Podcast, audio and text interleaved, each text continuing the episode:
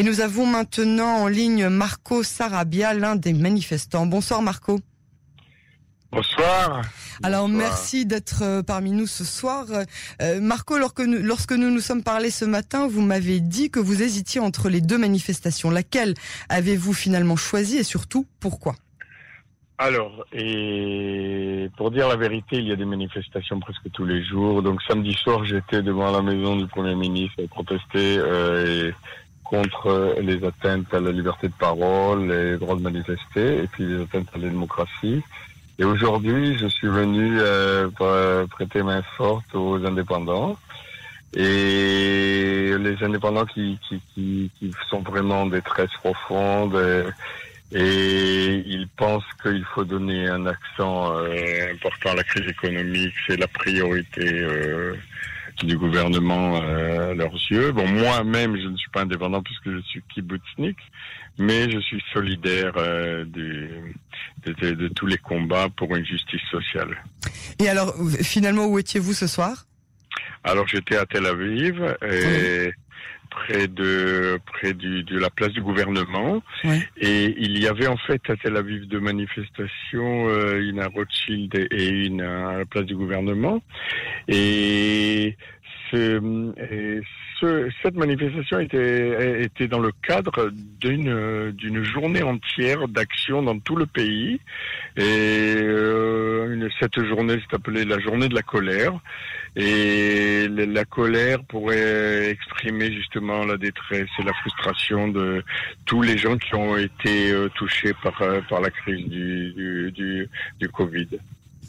Très bien. Et alors, combien est-ce que vous étiez? Est-ce que le calme a pu être maintenu? Est-ce qu'il y a eu des arrestations?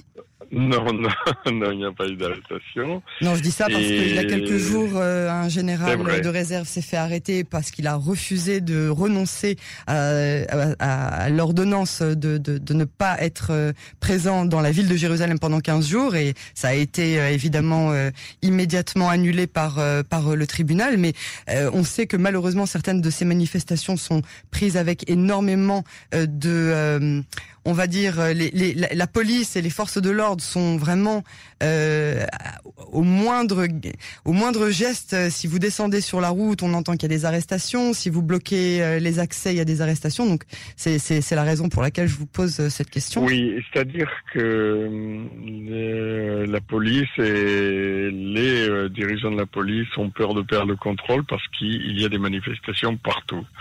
Et euh, effectivement, ce n'est plus euh, des partis politiques ou des tendances politiques qui manifestent, mais des gens de valeur qui défendent soit leur gagne-pain, soit euh, la démocratie israélienne.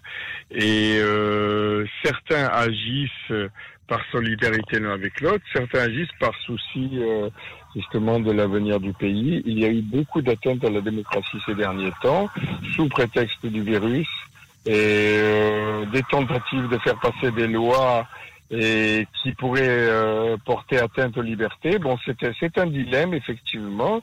Dans un pays euh, qui est en guerre, effectivement, on pourrait euh, imaginer une certaine justification à ces mesures, mais pour un virus, il ne faut pas non plus penser que, euh, que, que c'est la même chose. Par exemple, pourquoi faire la censure sur toutes les, réunions du gouvernement Pendant 30 ans, il y a une censure qui a été mise sur toutes les réunions du gouvernement du Covid euh, et pendant ces trois derniers mois.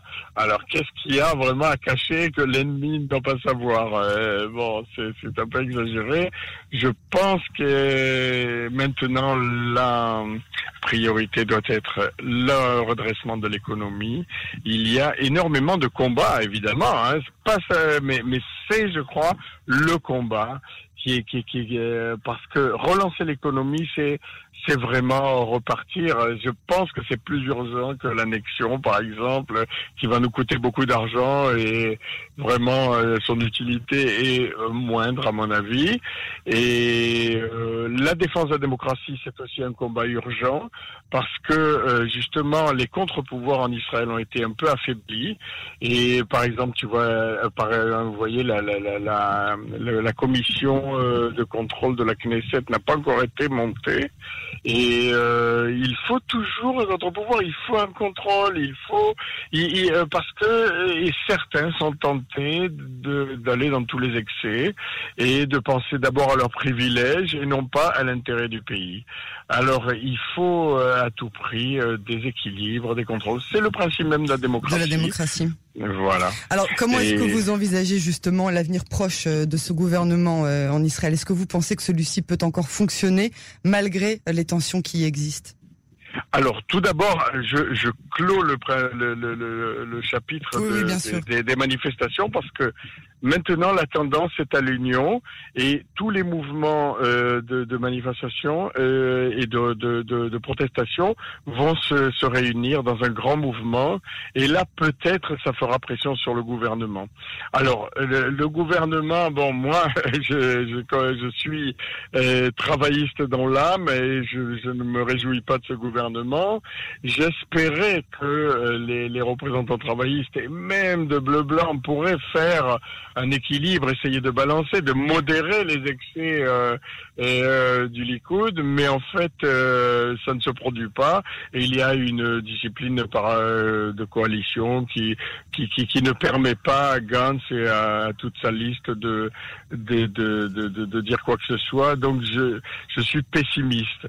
Si par hasard, ils arriveront à travailler ensemble pour résoudre la, la, crise économique, alors je dirais, d'ailleurs, nous, comme on dit en, hébreu, ça nous aura suffi euh, que ce gouvernement aura justifié son, son, existence. C'est-à-dire que même malgré toutes les dépenses, malgré le nombre de ministres et de, de Knesset qui ont été rajoutés, eh bien, si jamais ils arrivent à surmonter la crise économique, eh bien, on dira euh, nous, je pense. Voilà, mais je, je suis pessimiste évidemment. Hein, voilà, et je, je, moi je, je vais vous dire, si jamais dans un an et demi, par miracle, Benny Gantz sera Premier ministre, alors bon, eh ben, peut-être qu'il y a une chance à la démocratie israélienne parce que l'alternance est bonne pour la démocratie. Si jamais la Knesset est euh, euh, dispersée avant, eh bien, ça veut dire que la démocratie est vraiment entamée et nous sommes en route vers la dictature. Vous n'y croyez pas que Benny Gantz euh, prendra la tête du gouvernement ah ben, dans, dans J'ai demandé à des centaines de personnes. Il y a personne qui pense que Bibi, euh, que Monsieur Netanyahou va céder sa place. Mais bon, pourquoi pas hein C'est-à-dire, on va lui laisser une chance. Dans un an, on en reparlera. Appelez-moi dans un an. et si jamais Benny Gantz, il est Premier ministre, alors ça veut dire que les miracles, c'est la terre des miracles. Voilà. On va, on va se quitter sur cette note euh, optimiste. Euh, Marco, merci beaucoup pour votre témoignage et pour votre militantisme et à très très bientôt pour, j'espère, les réponses. Bonne soirée, bonne chance à Israël. Amen, merci beaucoup. Bonne soirée, au revoir.